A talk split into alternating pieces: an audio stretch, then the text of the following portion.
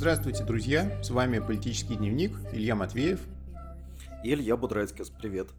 Сегодня мы будем обсуждать э, одну большую тему, ситуацию в нашей стране, расходящиеся круги от э, посадки Навального и от протестов, которые прошли в конце января, в начале февраля. Э, есть много разных областей, в которых э, ситуация меняется, и даже если мы каких-то немедленных результатов от этих протестов не видим, на самом деле а, есть очень серьезные изменения а, в том, что касается общественного мнения, прежде всего. Вот это мы будем обсуждать много. Ситуация с нашими партиями, такими системными парламентскими партиями – а, сама стратегия Навального тоже вызывает вопросы. Ну и есть какие-то более широкие споры о мировоззрении, которые тоже почему-то активизировались а, в последнее время. Их мы обсудим. Начнем со, со стратегии а, Навального. И не самого Навального, видимо, вот стратег Навального, главный Леонид Волков, он теперь стал фактическим главой всей его организации. И, как известно, он в одном из своих роликов заявил, что до весны и лета каких-то крупных а, митингов не будет. Естественно, многие стали говорить, что он слил протест. Но, честно говоря, когда я это услышал, я подумал, что это к сожалению, единственный неизбежный ответ, потому что, ну, позиция нашей власти в последние протесты была очень просто продемонстрирована, что а, силовиков а, Росгвардии и ОМОНа примерно столько же, просто физически, количество их примерно такое же, как количество протестующих, которые были на пике. А это значит, что можно просто заполнить все улицы силовиками, и в принципе это решит проблему. Ну, если это так, если на данном этапе вот такое соотношение сил, то, естественно, бесполезно все время ломиться в эту дверь, и, конечно, а разгром региональных штабов, он очень ощутим, и когда некому призывать к протестам, то никто на них и не выйдет. То есть просто вот я думаю, что другого выхода не было. Ну да, я согласен, что это было как бы единственное возможное решение, э, связанное, конечно, с э, реальным балансом сил, с тем, что протесты 23 и 31 они показали ну, как бы уровень мобилизации, который возможен на сегодня и который явно не стал бы расти, а наоборот, так сказать, стал бы снижаться, если бы постоянно объявлялись какие-то новые акции. Ну и кроме того, э, очевидно, что еще большее количество людей было выбито из э, движения э, из репрессий, из-за огромных э, штрафов, из-за угроз на работе и так далее. Угу. С другой стороны, эм, как бы претензия, которая предъявлялась вот к этому решению Волкова, другая претензия, она состояла в том, что это решение принимается единолично вот таким вот авторитарным образом. Угу. По факту на улице выходило огромное количество э, людей, которые не являлись э, адептами Навального. Да, самые разные опросы показывали, что люди говорили, что они пришли, э, хотя они во многом с Навальным не согласны или вообще с ним не согласны, но считают возмутительной саму ситуацию ареста и как бы рассматривают ее скорее как причину для э, того, чтобы высказаться по гораздо более широкому кругу вопросов. Но все равно решение о том, проводить или не проводить акции, принимает вот какая-то вот узкая э, группа э, людей из компании Навального. Угу. И на самом деле эта претензия, она ну, как бы, с одной стороны, она справедлива, угу. да, и действительно, если говорить о будущем движения, очень сложно себе представить, что оно и дальше вот может э, как-то успешно развиваться и расширяться э, с э, таким вот очень узким, персоналистским, недемократическим способом принятия решений.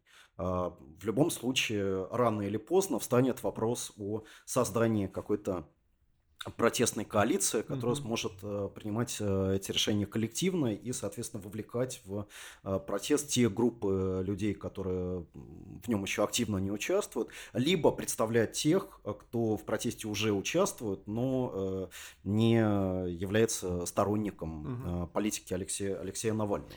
И, к сожалению, здесь нужно признать, что вот именно в сегодня, на сегодняшний день, в настоящий момент, российское протестное движение к самой форме этой коалиции, в общем, а, не, не очень готова. Угу. Да, Организационно вот, просто не готова. Ор- да. Организационно да, не готова. Да. Но, с другой стороны, эта же самая пауза, на самом деле, может быть и паузой для оргстроительства. То есть, э, есть надежда, что какие-то политические силы, они просто а, больше вложат усилий в создание, может быть, региональных сетей, похожих на сети Навального, в какую-то попытку ну, стать самостоятельными фигурами, потому что сейчас действительно, по сути, Волков, ну, он как бы говорил за себя из-за штабы Навального, что штабы Навального не могут функционировать, когда там а, все руководство посажено под домашний арест, все без исключения, просто во всех городах, где есть а, крупные организации, все они полностью или обезглавлены, или вообще там всех до последнего участников, как бы сотрудников пересажали, вот, и как возможен протест, если его некому координировать. Но, честно говоря, если бы были другие какие-то у нас координирующие силы, может быть, они бы взяли за это, но их просто вот на данный момент сейчас нет, и само по себе это, конечно, максимально удручающая ситуация, потому что меня тут просила, э, просил итальянский сайт э, новостной прокомментировать ситуацию с Навальным, и он был как бы не левый, но там люди были почему-то очень критичные к Навальному, это было странно, я пытался выяснить, что у них за политическая ориентация, они мне как-то честно не сказали, и по сайту самому я не понял. Тем не менее, там девушка сразу меня начала спрашивать, хорошо, а другие политические силы, что они вообще думают о стратегии Навального, что они думают о возвращении Навального в Россию? Тут я подумал, какие политические силы? Кто что думает о возвращении Навального. Может быть, Яблоко у нас, Яблоко думает что-то действительно, но... Ну, вот... а Яблоке мы поговорим чуть Да, да, да, мы потом это обсудим, а кроме Яблока я подумал, кто еще вот из уличной оппозиции что-то думает о возвращении Навального, так что можно было сказать, что данная организация выступила с каким-то заявлением или с каким-то вот э, особенно отличным от э, линии партии, да. И здесь стало просто очень грустно, что действительно кто-то, может, и думает, но они совсем потерялись, эти люди, вот, эти организации на фоне Навального, это стрёмный результат. Но, тем не менее, окей, имеем, что имеем. Просто, на мой взгляд, главная, может быть, рекомендация или такая установка стоит в том, что оргстроительство отдельное должно быть в данный момент, что люди должны просто отдельно от Навального создавать какие-то организации, пытаться отдельными политическими субъектами быть, чтобы действительно была коалиция. Вот. Ну, я, я бы даже сказал так, что коалиция, как бы по факту, она уже формируется. То есть те люди, которые выходили на улицы э, в конце января, это уже коалиция. Угу. Уже э, в этих протестах принимало участие достаточно широкий как бы, спектр э, людей разных взглядов, разных убеждений, который вышел в общем-то, за пределы э, ну, аудитории Навального, mm-hmm. такой вот, как, какой мы ее, по крайней да, мере, до этих событий знали. Другое дело, э, насколько, э, так сказать, эти по факту присутствующие в движении силы смогут как бы выразить себя в политических формах коалиции, да, да, да. Да, смогут как бы реально участвовать в принятии решений. В этом смысле, э, например, вот такая, такая линия, что вот, смотрите, Навальный перехватывает протестное настроение, а нужно вот это настроение уводить влево угу. и э, проводить какие-то самостоятельные вот э, как бы акции, например, там левых сил, которые бы увели как бы людей из вот этого неправильного движения Навального и привели его, привели их в, значит, какое-то правильное левое движение. Вот я думаю, что вот вот эта позиция, она является бесперспективной угу. а, по, а, по факту того, что как протестное движение, вот а, оно в, состоялось угу. в определенной форме, да, и в этой форме его нужно рассматривать, угу. в той форме, где а, людей а, объединили и темы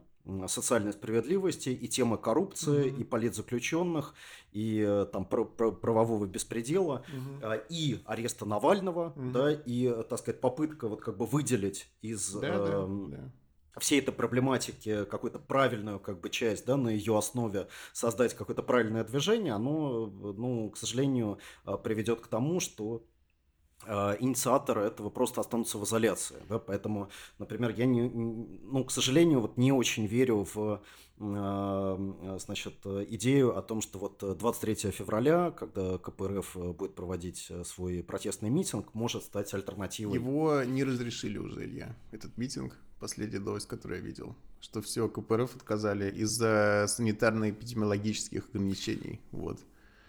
Так что... Нет, но мы же понимаем, что туда придет, э, не знаю, кто Сергей Удальцов. Ну туда, да, нет, ну это, так сказать, да. придут какие-то еще так сказать, сторонники КПРФ, которые, или там левых, которые готовы угу. на несанкционированную акцию, но э, есть очень большая вероятность, что за ними угу. вот, весь, все то количество людей, которое э, выходило на акции в конце января, попросту не выйдет. Угу. Да, никакого как бы расширения угу. аудитории здесь угу. не произойдет, а произойдет, например, наоборот, как бы и очень сильное сужение. При этом, на самом деле, э, очень хорошо было видно во время этих акций, даже в Петербурге, например, что люди, которые туда приходили, там 23-го, 31-го, э, на левых, тех же самых, которые в Питере организованно в них участвовали, смотрели с интересом, хотелось им больше узнать про это, про какие-то отдельные там лозунги, про мир панелькам, война дворцам, и кто-то даже вместе там скандировал что-то вроде «власть миллионам, а не миллионерам». То есть, на самом деле, запрос на и на организационную какую-то альтернативу, и на идеологическую альтернативу есть. И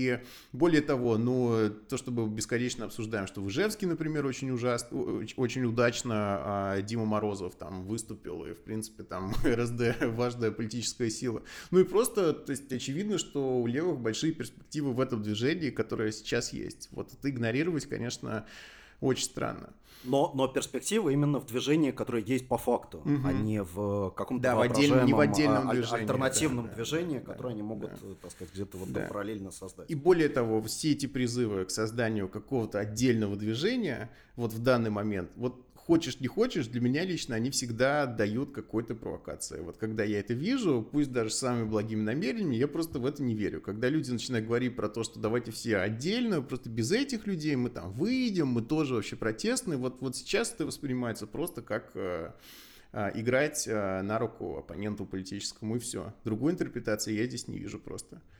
Да, да, объективно, к сожалению, это так, даже если люди, которые вот высказывают такие идеи, они вполне там угу. искренне, да. Хорошо, но тем не менее для самого Навального взята пауза.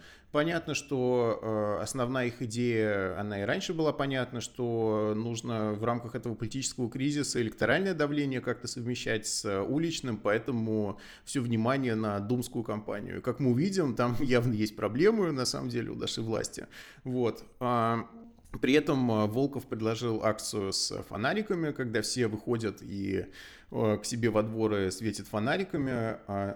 Сначала это, когда мы с Ильей обсуждали а, наш выпуск до того, как стали его записывать, я, мне вот даже такое в голову не пришло. Илья правильно сказал, что все люди, которые живут в одном доме, навальнисты или просто сторонники протестного движения, оппозиционного, они друг друга увидят, посветят э, фонариками друг друга, им станет приятно, и для поддержания как бы морали и боевого духа, может, это и не самая плохая вещь. Вот. Ну, понятно, что в данной ситуации ничего лучше не может быть, когда просто все сидят э, в изоляторах. Э, я, кстати, читаю какие-то стрёмные новости про то, что вокруг этого Сахарова создадут какой-то блокпост, чтобы там э, акции протеста рядом не было. Это уже, конечно, знаешь, такое центр задержания с каким-то блокпостом, может еще вышки поставить вокруг, там, знаешь, колючую проволоку протянуть вообще. И будет прямо такое но, ну, Было уже в э, истории то у нас. То есть, да. Э, то, то есть мы в целом видим, э, насколько вообще повышается, так скажем, запрос на безопасность. Да, да, да. да, да. Когда да. ты читаешь, что возбуждены там какие-то сотни просто административных дел, там десятки уголовных, угу. то есть ты понимаешь, что, например, в какой-то бюрократической логике полиции это настолько здорово, это настолько повышает там отчетность и да, раскрываемость да, да, как да. бы там за год, да, просто там у вас там плюс там 100 там дел, которых можно сразу раскрыть, потому что это какие-то школьники, которые живут по адресу у родителей, их можно да, сразу да, как бы да, запугать накрыть, там, да, да, да просто да. накрыть как бы за один день вместо того, чтобы там расследовать Абсолютно. убийство, кражи там и так далее. Да. Вот, и э, как бы в этом смысле конечно, те решения, которые э, принимает э, власть, да, решения там очень ну, жестокие, беспрецедентные, выходящие как бы за рамки даже того, что мы знали по всей предыдущей э, практике как бы mm-hmm. полицейской, а, они э, являются решениями чисто технологическими, mm-hmm. да, и такими сиюминутными. Mm-hmm. То есть э, на самом деле власти, да, как это много уже говорилось в последние дни в разных официальных заявлениях, они рассматривают происходящее с точки зрения экспансия какой-то технологии. Угу. Да, значит, цветных TikTok, революций, технологии да, цветных революций. Значит, ТикТок это технология, э, фонарики это технология, везде как бы технология, на эту технологию мы ответим как бы своей вот технологией. ОМОНовской технологией. Да, да. ОМОНовской технологии, да. ну вот, э, значит, ответим, мы как бы, этот вопрос будет решен. Но этот вопрос будет решен э, в смысле в смысле как бы симптома. Да? Да, То есть да, причины, да, причины протеста, они да, останутся, да, они будут возрастать, а да. как бы симптом будет устранен. Да? Ну, при этом понятное дело, что в краткосрочной перспективе все это достаточно эффективно, как мы видели, просто потому что штабы Навального предложили прекратить акции. Естественно, как бы, то есть репрессии – это вещь, которая, в принципе, работает, да, в, каком, в каком-то временном промежутке она работает, как э, Чарльз Тилли сказал про рождение государства, насилие работает, вообще насилие родило наше государство, оно работает, да, репрессии работают, но, честно говоря, все равно все это не от хорошей жизни, потому что была у нас как бы система управляемой демократии, какая-то чуть более там разнообразная, чуть больше основанная на том, чтобы давать какое-то ограниченное представительство разным общественным интересам. Потом эту систему пришлось демонтировать и опереться просто уже на там 300 тысяч человек, которые на всех главных площадях будут стоять, и все там будет заблокировано. Вот если, если бы любую проблему можно было решить просто тем, что все главные площади силовиками заполнить, тогда не было бы необходимости во всех тех предыдущих сложных системах. Вот, потому что на самом деле, ну да, как бы вот это жесткий, да, режим этот жесткий, но жесткий он в двух значениях, что он как бы а, такой опасный для протестующих, одновременно он ригидный и не может реагировать на какие-то новые там вызовы, на изменения в общественном мнении, просто вот туда все реагирует одинаково, что давайте объявим дополнительный набор в ОМОНовцы. Вот на HeadHunter там обратили внимание многие, что количество объявлений о том, что в ОМОН набирать нужные люди, оно прям резко увеличилось после этих протестов. Но это не самый эффективный ответ в долгосрочной перспективе. Что мы знаем по истории других политических режимов там в Латинской Америке, например. Но, но причем э, речь идет даже не то, что о какой-то сильно долгосрочной перспективе, да, там о годах, там, и десятилетиях как бы, существования этой системы, а речь идет уже о самых ближайших событиях, например, о сентябрьских выборах в э, Госдуму, да, угу. как, э, в общем, по вокруг которых, э, ну, как бы, по крайней мере, не просматривается какой-то хороший стратегия, угу. да, и очевидно, для властей, что хорошая для властей, для, хорошая для властей как бы стратегия, угу. да, и очевидно, что уже присутствует, э, так сказать, такая логика, что все проблемы нужно решать по мере их поступления, да, вот угу. сейчас вот э, была как бы проблема, ее устранили, да, там да, в сентябре да, да, будет какая-то новая проблема, но вот будем в ну, сентябре ну, этой проблемой проблему, заниматься. Да, да, да, да. При этом, кстати, любопытно, что вот эта технология, как бы дебильная, да, она помимо кнута включает такой же дебильный пряник, потому что сейчас обсуждается выделение 500 миллиардов рублей на какие-то там неопознанные льготы, которые будут все выплачены, и социальные пособия, которые прямо перед выборами будут выплачены. И это чуть ли не просто открытая информация, что прямо вот мы решили к выборам устроить такое небольшое облегчение жизни людей. Это же тоже тот же самый подход. Ну ладно, значит, если 300 тысяч ОМОНовцев мало, давайте тогда, может, там заплатим что-нибудь на ребенка, какую-нибудь выплату повысим. Ну, то есть это действительно вот как бы такое behavior биоризм, стимул-реакция.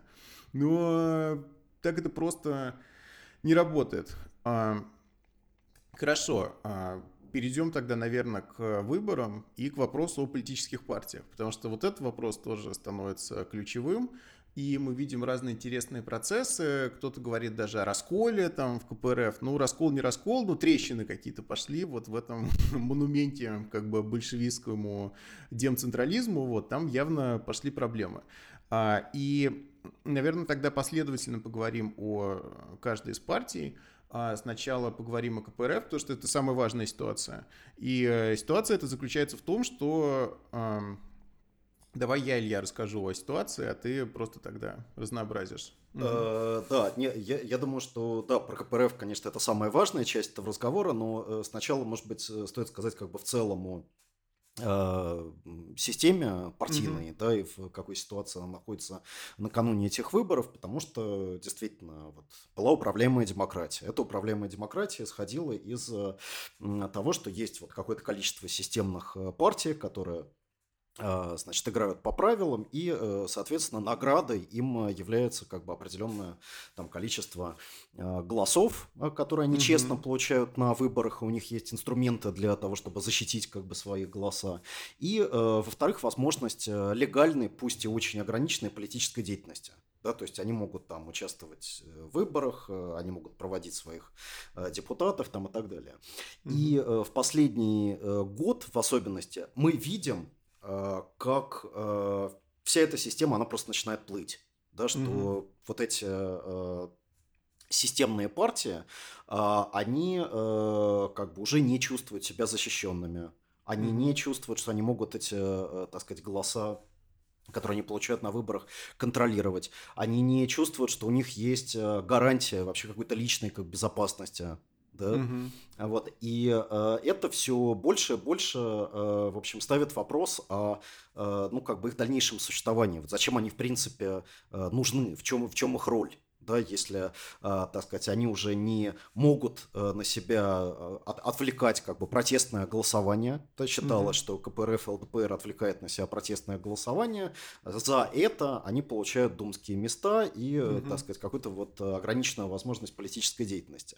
Сейчас, значит, ну, как бы выясняется, что нет, что они не могут эти протестные голоса привлекать. Что если mm-hmm. они выйдут за какой-то там определенный как бы минимум, который мешает там Единой России взять абсолютное большинство, их там посадят в тюрьму, отберут у них всех голоса и там да, да, да, будут да, угрожать там их семьям, да. да? да. Вот, а, поэтому даже у таких вот прожженных э, ли, лидеров э, вот, э, системных партий, как там КП, КПРФ, ЛДПР даже, да, угу. у них э, постепенно, э, ну, как бы, мы видим такую вот нарастающую тревогу. Тревогу mm-hmm. относительно своего, э, э, ну, как бы, собственного будущего, вот их вообще представление о том, что у них есть какое-то гарантированное, как бы, понятное место внутри, mm-hmm. внутри этой системы. И к выборам в целом все они относятся с большой вот этой вот тревогой за собственное будущее. Mm-hmm. Ну, правильно, потому что э, одно дело протестные голоса в 2000-х годах, например, когда вся эта система создавалась. То есть это были голоса, ну, недовольных людей. Это были не радикальные оппозиционеры, а просто недовольные, да. А другое дело, протестные голоса в 2021 году, это просто другое качество протестного голосования, что поляризация стала очень серьезной, общественный раскол стал очень серьезным, соответственно, если КПРФ привлекает много протестных голосов именно вот э, нового этого типа, да, уже прямо очень серьезно недовольных людей, которые даже на улицу иногда выходят. Вот это э, самой партии добавляет совершенно другой динамики, и поэтому, естественно, Зюганов опасается, как бы он ненароком действительно не стал лидером такой вот протестной партии.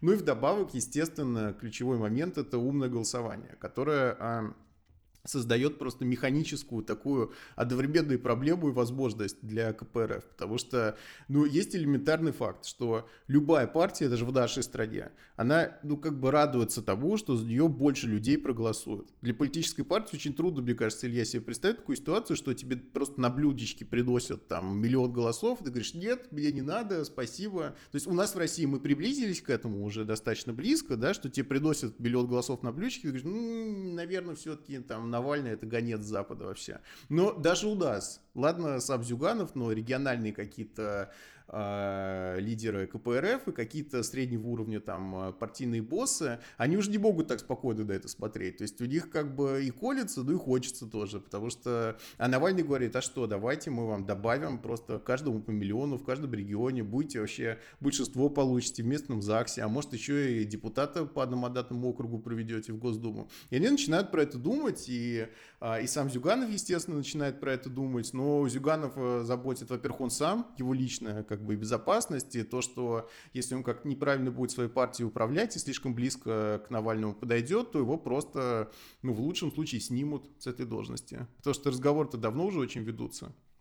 И на последних выборах был не Зюганов и Грудинин президентских. И понятно, что это звоночек такой. Вот, но есть Зюганов, а есть э, какие-то местные КПРФники. И вот они уже более прагматично подходят к этому вопросу. Они видят, что умное голосование это прямо для них создано, потому что принцип умного голосования, что это второй по популярности кандидат, к которому добавляются голоса навальнистов, ну и всех, кого мобилизует Навальный.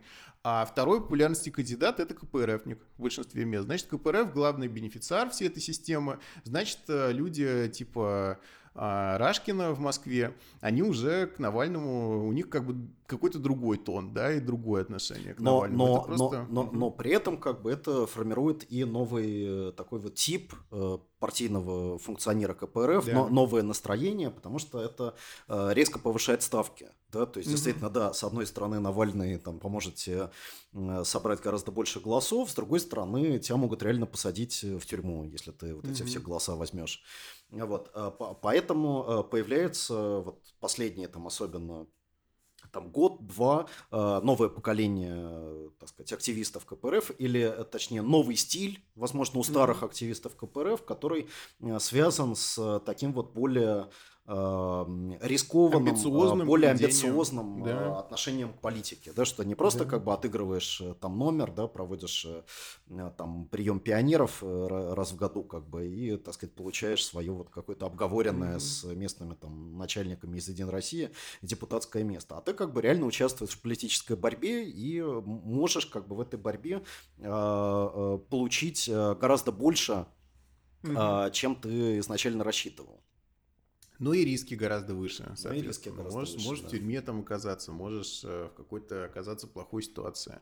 Да, а, но э, все равно, конечно, там какой-то открытый раскол в партии, мне кажется, что это маловероятно, потому что, в конце концов, люди, которые вот какую-то фронту сейчас представляют КПРФ, это опытные вообще, там, аппаратчики, там, Рашкин этот, он тоже не вчера родился, наверное, он э, в какую-то самоубийственную миссию по а, переубеждению Зюганова не будет, как бы, да, вписываться, но, ну и сам Зюганов тоже непросто, вот как мы с тобой обсуждали до того, как начали записывать, что, конечно, он про Навального всеми возможными словами, как бы говорит, какой он плохой, причем делает это карикатурно, просто там э, миксует разные эти сюжеты из телевизора, но при этом он не забывает сказать, что а вот если вы будете сажать э, моих людей, даже таких, как Николай Бондаренко, который прямо коммунист-навальнист такой провинциальный, вот, все равно за Бондаренко встанет вся страна, весь КПРФ, просто мы там вообще пойдем мстить. То есть он э, пытается намекнуть на то, что нельзя трогать э, членов КПРФ, нельзя трогать э, какой-то средний уровень там вот этот политический,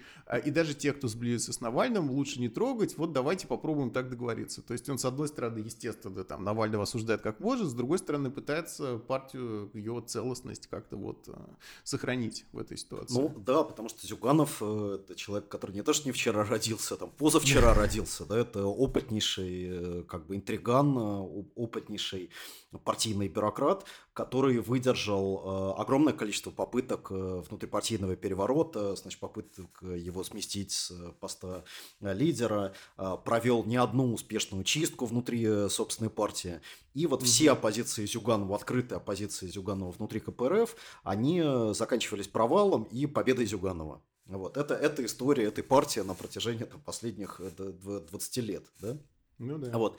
И мне кажется, что сейчас мы, э, так сказать, вот в ситуациях с КПРФ э, находимся в э, положении, где, э, с одной стороны, он достаточно хорошо контролирует как бы внутреннюю, так сказать, э, какой-то внутренний как бы баланс сил, да, угу. и э, с другой стороны э, использует Эм, различия внутри э, как бы партии для того, чтобы выступать вот таким вот медиатором как бы между властью mm-hmm. и э, протестным движением. Э, я ну, практически убежден, что, например, Рашкин, да, действительно как тоже опытный, опытный человек, опытный КПРФный, КПРФный аппаратчик, поднявшийся, кстати, в КПРФ именно благодаря очередной там чистке противников э, Зюганова, да, когда-то там много лет назад, а он э, все свои вот эти вот заявления в поддержку Навального, в поддержку протестов делает при негласном согласовании с самим Зюгановым. То есть я не, mm-hmm. не верю, что в существующей, существующей иерархии отношений в КПРФ вот можно вот так вот спокойно как бы занимать позицию значит, лидера московской организации КПРФ и регулярно себе позволять вот да, такого масштаба политическую самодеятельность.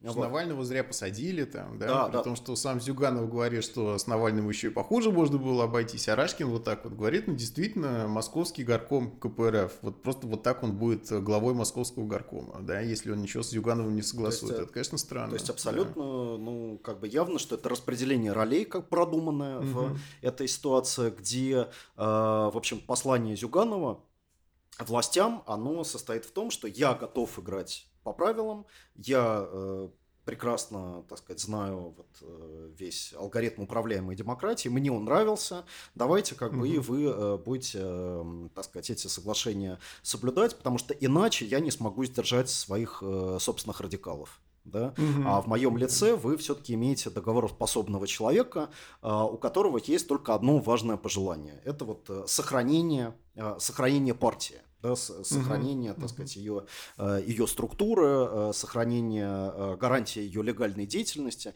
И я думаю, что это то, что Зюганов, ну, как бы искренне считает в качестве своей главной политической заслуги. Да, что, да, да. да он Но... шел там на большое количество компромиссов, он там вычищал там разных людей, как по просьбе кремлевской администрации из своей партии, но все это делалось для того, чтобы сохранить как бы партию, значит, от запрета, как бы от гонений там и так далее. Я думаю, что он это считает своей главной заслугой, и учитывая его такой уже сильно как пожилой возраст, вот он хотел бы угу. а, вот в качестве, а, так сказать, человека, сохранившего а, легальную коммунистическую партию, как бы уйти уже угу. на пенсию.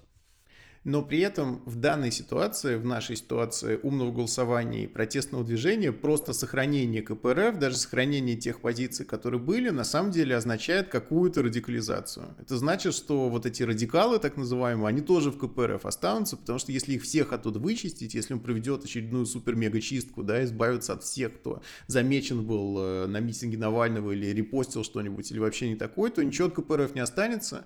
Вот, и они могут даже не набрать там 5% и тогда вообще развалится все. И поэтому мне кажется, что сама ситуация просто толкает КПРФ к тому, чтобы приобретать э, большую субъектность. Но что неизбежно, просто из-за тактики умного голосования. Люди голосуют, значит, ты начинаешь оглядываться на тех людей, которые за тебя проголосовали. Но так или иначе, не может быть такого, что люди голосуют, это потом не имеет никакого значения для данного политика.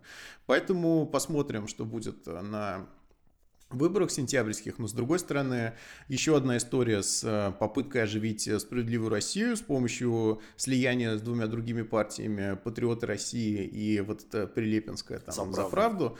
Да, это что же антикПРФная акция? Вот как мы с тобой обсуждали, на что это еще похоже? Похоже на попытку, собственно, справедливую Россию для этого и создавали в рамках управляемой демократии еще в эти простые вегетарианские времена Суркова. Справедливая Россия была способом балансировать вечно КПРФ, чтобы КПРФ не превратилась в какую-то слишком большую партию в Госдуме, да, вот, и в региональных парламентах. Ну и теперь они вспомнили о том, а при этом Справедливая Россия потихоньку умирала все эти годы и разлагалась, и э, вот туда вспомнили в администрации президента, что даже справедливую Россию можно использовать для того, чтобы ослабить э, КПРФ. И э, это на самом деле опять же говорит о том, что вот эта связка Навальный КПРФ, в ней что-то что такое может, может произойти в ближайшие месяцы. Да, ну и, конечно, то, что сейчас вот э, происходит с, со справедливой Россией, все это слияние с другими такими вот маломощными э, партиями, оно эм, связано с изменением э, самого сценария думских выборов. Да, вот мы там, угу. там, год назад, что ли, мы обсуждали, что вот есть такой вот сценарий этих выборов, который состоит в появлении как большого количества значит, каких-то вот новых партий, которые будут распылять Э, протестное голосование, которое будет вносить сумятицу в тактику умного голосования, которое будет отрывать угу. какие-то небольшие э, группы там, избирателей от э, партии системной оппозиции. И партия Захара Прилепина за правду была частью вот этой вот как бы новой новой вот такой сцены. Да? А, все эти партии носили и носят исключительно политтехнологический характер и на 100% зависят от э, денег, да, от э, финансирования, э, которое дается под какие-то гарантии да, то есть если mm-hmm. там эта партия, она в дальнейшем будет существовать, если у этой партии, от нее можно будет избираться в какие-то органы власти, ну, имеет смысл ей какие-то деньги давать. Э, если она проиграет на вот этих выборах э, ближайших и после этого развалится, и все про нее забудут, да, то финансировать ее как бы смысла никакого нет. Если из такой партии начинают уходить как бы деньги людей, которые теряют веру, да, в таланты Захара Прилепина или вот эта партия танков, или как она называлась, вот, то, соответственно, ее структура, она сдувается как моментально. Ну, люди перестают угу. получать зарплату, ищут другую работу, как бы и все. Ну, да? все, да, нет вот. партии. То есть в этом да. смысле, как бы, Справедливая Россия, это как бы все-таки другая лига. Да, это партия, которая там существует э, там, не, не, не один год, да, у нее есть думская фракция, у нее есть фракция в местных органах власти, у нее есть какие-то сформированные там структуры свои, есть узнаваемые политики на региональном уровне там и так далее. Э, и сейчас э, э, сценарий изменился. Значит, вот эти вот многообразие как бы таких вот новых партий, оно уже не входит в меню. Меню стало проще, да, просто там угу. в Думе должна там Единая Россия занять еще большее количество мест, как бы, чем она занимала до этого. А все остальные должны, так сказать, либо там вылететь, либо ну, их да. представительство должно уменьшиться, да. Но это все те же самые, все, да, все то есть никаких самые, новых да. лиц, просто все те же самые, пусть они на 5 мест каждый поменьше получат, это будет вот э, прекрасный итог Да, выборов. но да. И именно поэтому «Справедливая Россия» не должна вылететь из Думы по этому сценарию, угу. да, то есть она, э, так сказать, должна э, как бы сбалансировать КПРФ среди, так сказать, вот этих уменьшающихся mm-hmm. мест, которые отводятся для оппозиционных партий. А добавление как бы Захара Прилепина, э, ну, с его провальным проектом, да, то есть вот он год как бы существует, он показал Абсолютно, очень плохие да, результаты да, да. на региональных выборах, он а, не создал какой-то своей новой аудитории. Это, так сказать, партия, которая а, существует э, исключительно на коммерческой на, mm-hmm. на коммерческой основе.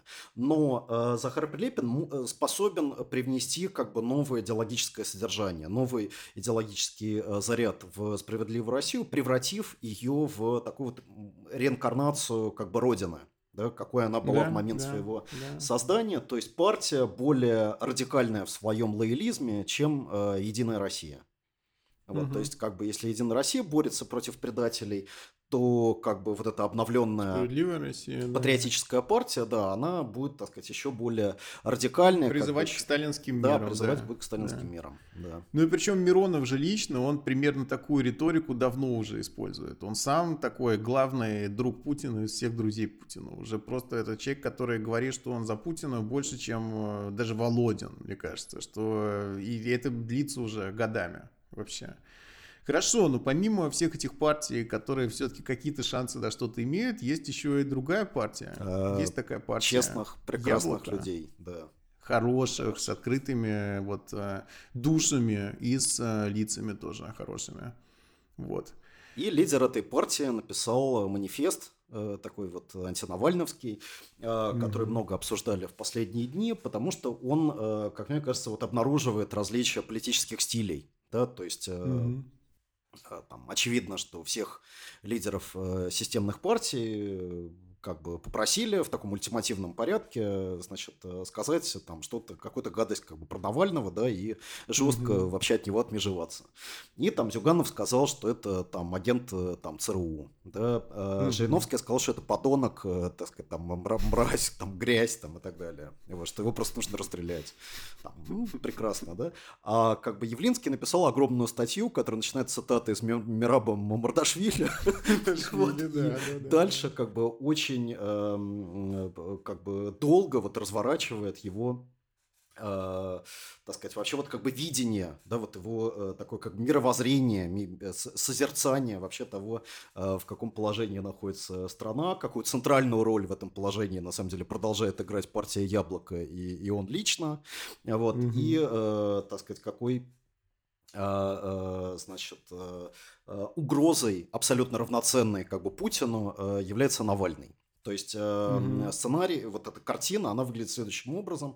Есть как бы Сылла и Харибда, да, э, популизм mm-hmm. и, э, значит, авторитаризм, э, которые на самом деле близнецы-братья, потому что э, это антидемократические как бы силы, э, необольшевистские. Mm-hmm значит, которые вот э, приходят с друг другом в столкновение, но на самом деле э, этот конфликт не имеет никакого э, как бы принципиального значения, потому что ценности Навального и Путина ничем по сути не отличаются.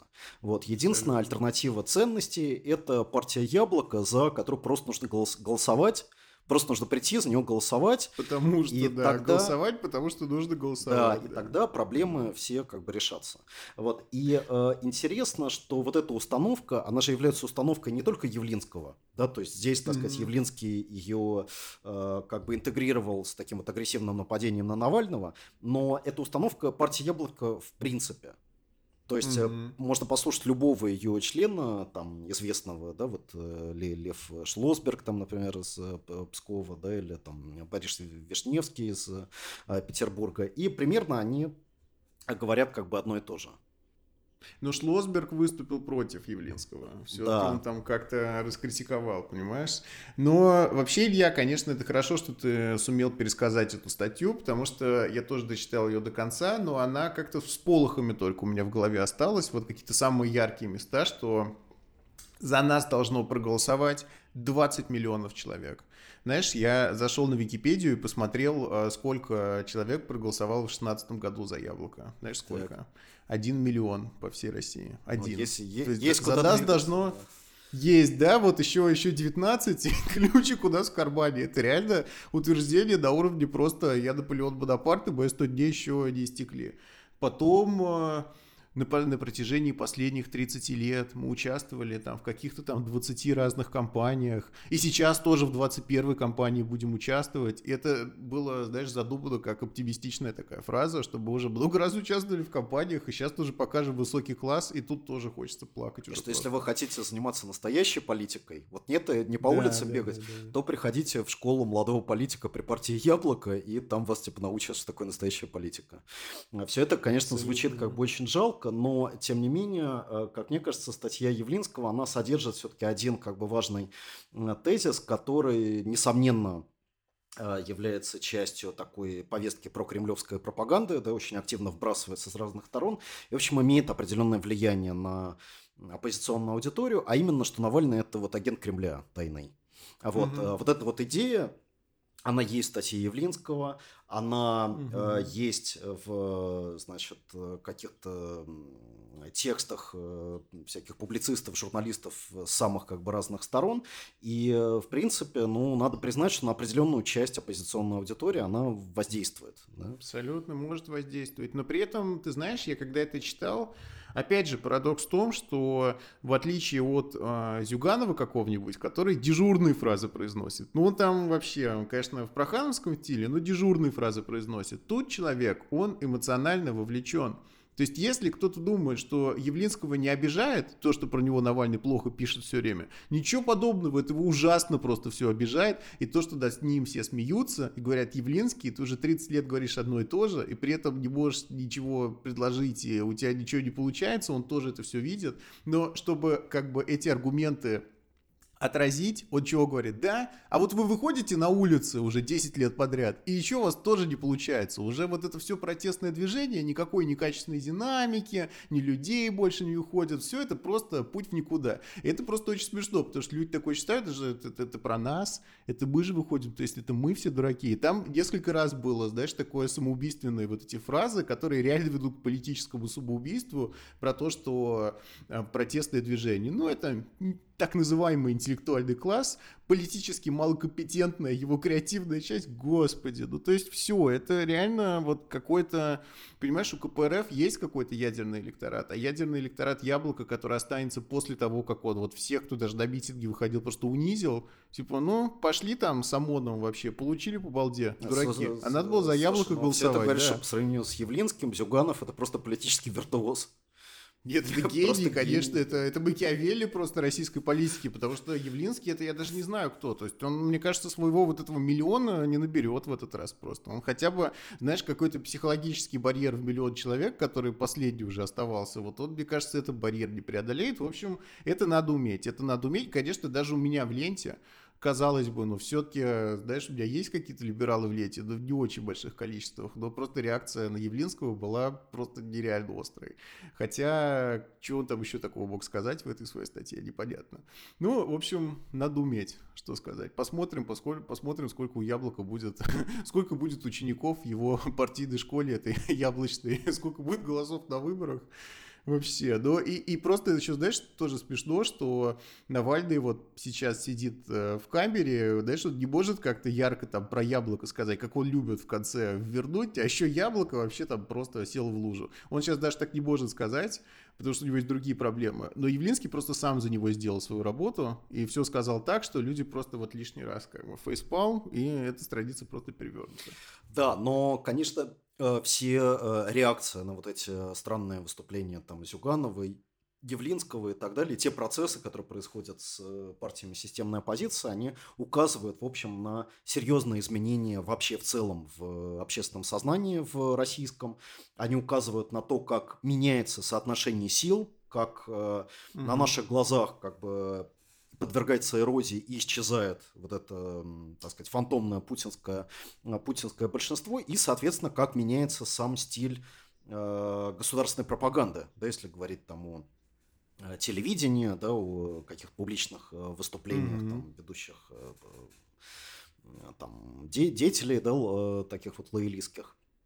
Вот, и на самом деле интересно, интересно это обсудить, и я думаю, что здесь есть очень много тем, которые вот могли бы, так сказать, пунктирно сейчас затронуть.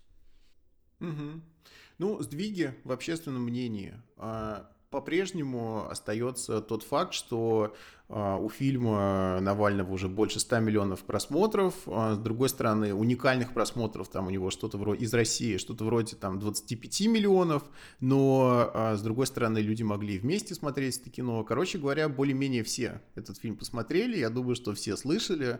И даже на узнаваемость Навального это наверняка повлияло. Потому что все равно в России оставались люди, которые даже не знали, кто это, благодаря этой политике того, чтобы говорить этот господин вместо Навальный, реально у нас были еще люди, которые не знали, кто такой Навальный. Думаю, что сейчас не осталось ни одного такого уже человека. И, и да, это теперь ведет к тому, что а, вместо игнора, да, мы на федеральных новостях видим кадры из, из роликов Навального, которые они пытаются как-то там пошутить над ними или еще что-то сделать. В общем, а, видна даже растерянность определенная. Мне кажется, что они сами пропустили то, как оказались в новой ситуации, в которой YouTube переиграл телевизор уже с таким счетом, что э, раньше невозможно было такого представить. Вот, но при этом, как мне кажется, вот в этой э, государственной пропаганде есть один очень важный мотив, который, очевидно, будет усиливаться. Э, это мотив борьбы поколений. Да, э, идея угу. о том, что значит, есть э, вот такая вот э, молодежь несознательная, которая подвергается технологическому воздействию да, вот, значит, разных западных стратегий, а есть разумная, имеющая жизненный опыт значит, угу. старшее поколение, которое как бы не хочет, э, чтобы раскачивалась лодка, не хочет, чтобы опять э, судьбы страны лишались, решались, так сказать, в каком-то вот возбужденном таком вот безответственном уличном движении. И интересно, что даже опросы Левада-центра, они показывают, что есть какая-то Э, часть населения, на самом деле достаточно большая, которая посмотрела э, фильм Навального или знает о его содержании, но при этом этому содержанию не верят. Да, то есть они mm-hmm. просто говорят, да, мы знаем, э, значит, про этот дворец, но мы считаем, что это вот как бы неправда, и, а верим мы Путину, как бы Пескову там и Марии Захаровой. Вот сопоставляя как бы два вот этих источника, мы выбираем как бы тот. Вот. И мне кажется, mm-hmm. что такой выбор, он во многом связан с вот этой поколенческой э, риторикой, да, с риторикой а, борьбы там, будущего с прошлым, которая отчасти эм, активно использует и э, сама оппозиция, да, и сами протестующие. Вот. Mm-hmm. И мне кажется, что э, в этом э, заключается одна из проблем вообще протестного движения, э, потому что, э, ну, как бы поколения, они не являются, не являются гомогенными. Да? Поколения включают в себя очень разных людей. Внутри поколений, э, возможно, там сдвиги э, полити политических угу. симпатий. Наконец, э, по поколениям проходят, извиняюсь, все-таки линии классового разделения. Да? Среди поколения есть угу. те, кто, вот, так сказать, относятся там и богатые, и бедные, есть да, в каждом да. поколении. А да. вот, и, угу. в принципе, даже Навальный в ходе своей вот какой-то деятельности последних лет, он эту разницу понимал. Да? То есть его угу. Э, там, требования, обращенные к бюджетникам, да, а, значит, которых вот там Путин обманул с исполнением майских указов, а, его внимание к а, медицине и вся, так сказать, активность, связанная с, так сказать, альянсом врачей, все это явно указывает на то, что его, так сказать, целью было не просто молодежь или не только молодежь, но э, угу. те колебания и те изменения, которые происходят в, э, ну, так сказать, вот этом вот условном бывшем ядерном путинском электорате.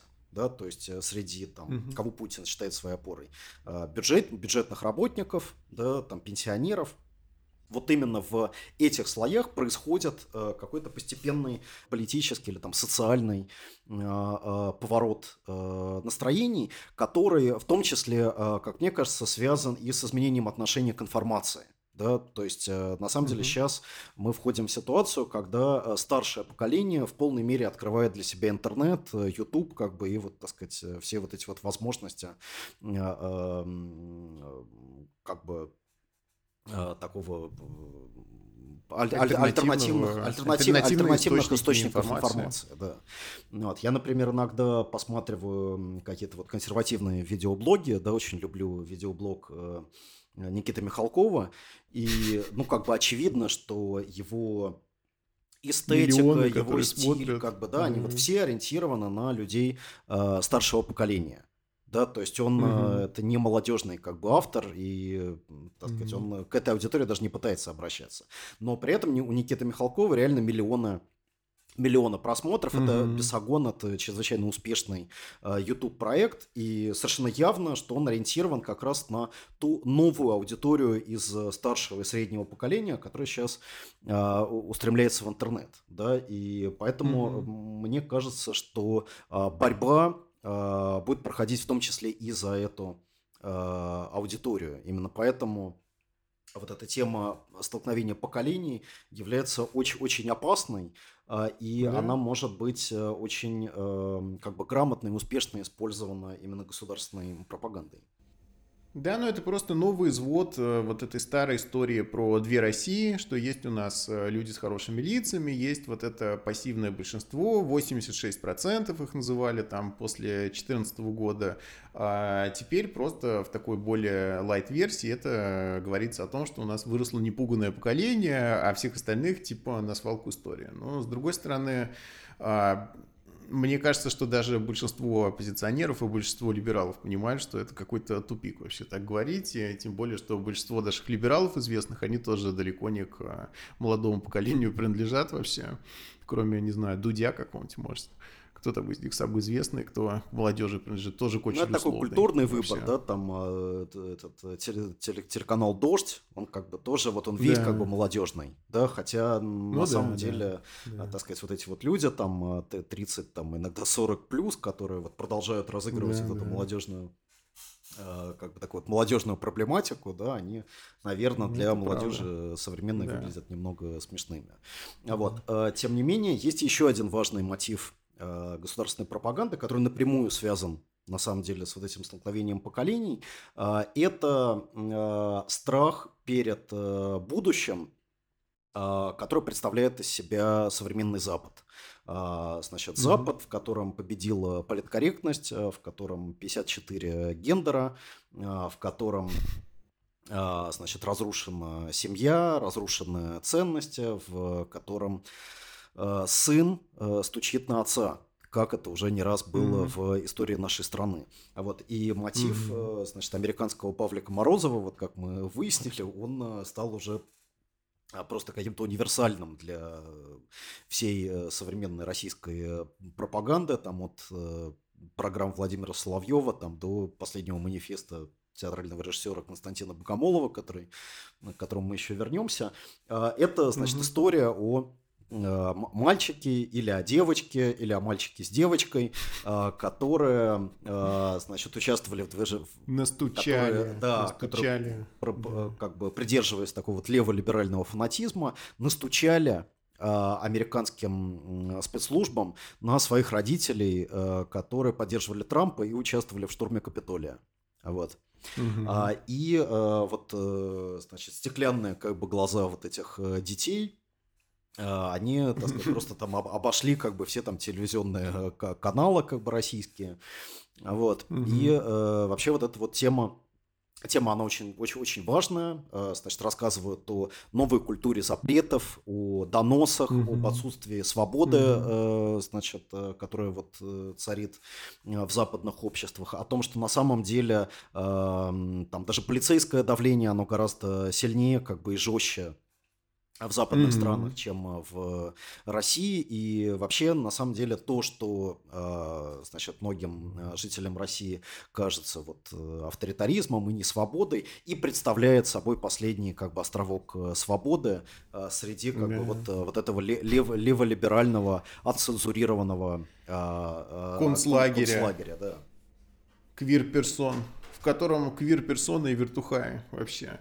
Но это, конечно, не знаю, вот этот текст э, Богомолова, а просто когда ты его читаешь, очень трудно не смеяться, потому что, с одной стороны, вот этот выспредый, этот язык идиотский какого-то такого типа автора с большой буквы, вот из 2000-х годов, такое, что главное искусство, для меня ценности какие-то вообще. И с другой стороны, ты представляешь, с одной стороны, эти, эти темники всякие, которые там в телевизор спускают, одновременно ты представляешь себе их э, роскошную, безвкусную там жизнь с Ксенией Собчак, э, и продолжаешь это читать, и там это все уже этический рейх, которым его все заставляют быть этичным, да, в соответствии с новой этикой, которая есть идеология этического рейха. Ну, это, конечно, это просто, это просто клиника. Но смешно, что она так э, легла в э, мотивы государственной пропаганды, потому что, опять же, когда мы с Ильей это обсуждали до того, как стали записывать выпуск. Я подумал, что это просто творчество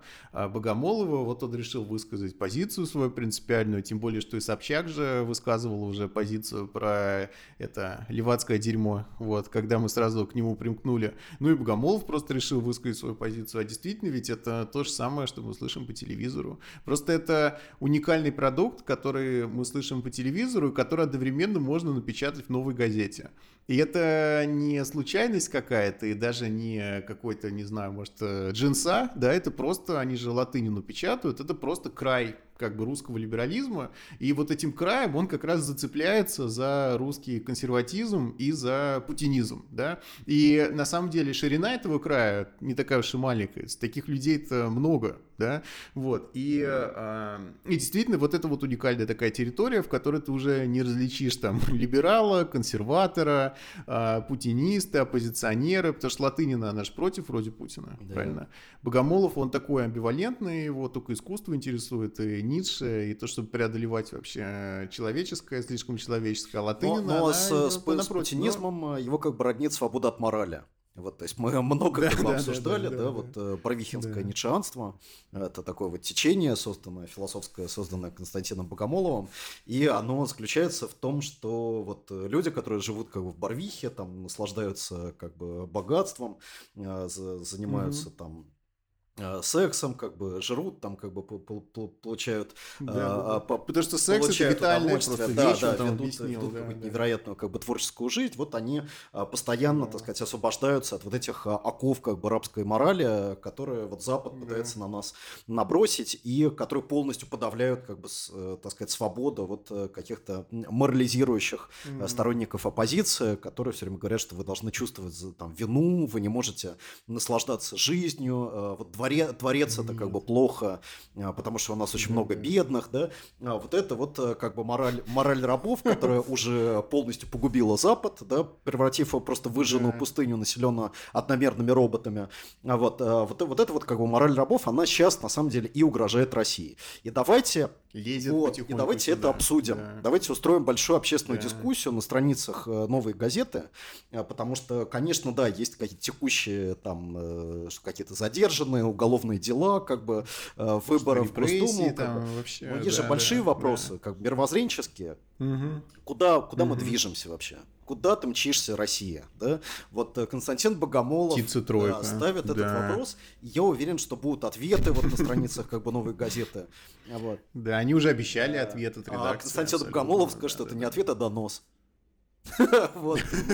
Просто донос Вашингтон уже, Вашингтонский обком готовый. Донос в толерантный обком, чтобы квир-персоны прочитали этот донос, устроили Богомолову вообще тата. Но с другой стороны, все равно хорошо, что есть еще такая страна, Россия. Он там пишет же, что происходит географическая экспансия проклятой толерантности. Вот. Но есть такая страна Россия, в ней есть такой поселок Барвиха, и только там можно по-прежнему наслаждаться жизнью безо всякой вот этой вот а, безэтического рейха. Только там есть настоящий а, этический антифашизм, потому что этические фашисты квир-персоны, они доседают просто со всех сторон. Вот. Но, конечно, ситуация политизации, в которой мы находимся, она а, очень быстро, знаешь, снимает какие-то вот очки, когда ты на это на все смотришь, и уже очень трудно на это смотреть, кроме как на что-то, что просто всех ну, отвлекает. Ну, от, но это, это, это, это вот ровно то, чем будет заниматься сейчас Захар Прилепин, разжиганием вот этой культурной, mm-hmm. культурной войны, обсуждением с либералами, значит, вопроса о том, а, все-таки а, Сталин, Сталин да, да, был да, ли да, вот да. ГУЛАГ необходим или нет. Сейчас заброшена тема, значит, что вот неплохо бы памятник Дзержинскому восстановить, тоже можно большую общественную дискуссию, так сказать, вокруг вот, это, вот этого предложения развернуть. То есть видно, ты, ты, ты просто ви, как бы видишь, а, как, а, какие нитки как бы за всеми вот этими да, фи, да, фигурами да, как бы торчат, насколько все эти культурные войны, они являются срежиссированными и эм, такие, ну, как бы результатом какой-то такой повторяющейся дурной абсолютно неоригинальные э, как бы постановки, за которой, угу. за кулисами угу. которой происходит как бы подлинная, э, подлинная борьба, подлинная политика, подлинные противоречия и конфликта, которые мы на самом деле имеем в России сегодня. Ну и даже несмотря на то, что наша интеллигенция и какая-то важная часть протестного движения на самом деле в чем-то сочувствуют тому, что написал Богомолов, все равно есть ощущение, что сейчас вот а, такая как бы грубо сработанная ерунда про этический рейх, она уже не пройдет и дискуссию особенно не сдвинет. Вот. Как всегда, на оптимистичной ноте мы заканчиваем наш сегодняшний выпуск. Нота оптимистичная, но с таким оттенком неопределенности. Посмотрим, что будет дальше. И обязательно вам об этом расскажем, потому что в этом и есть функции долг политического дневника. Всем пока. Всем пока.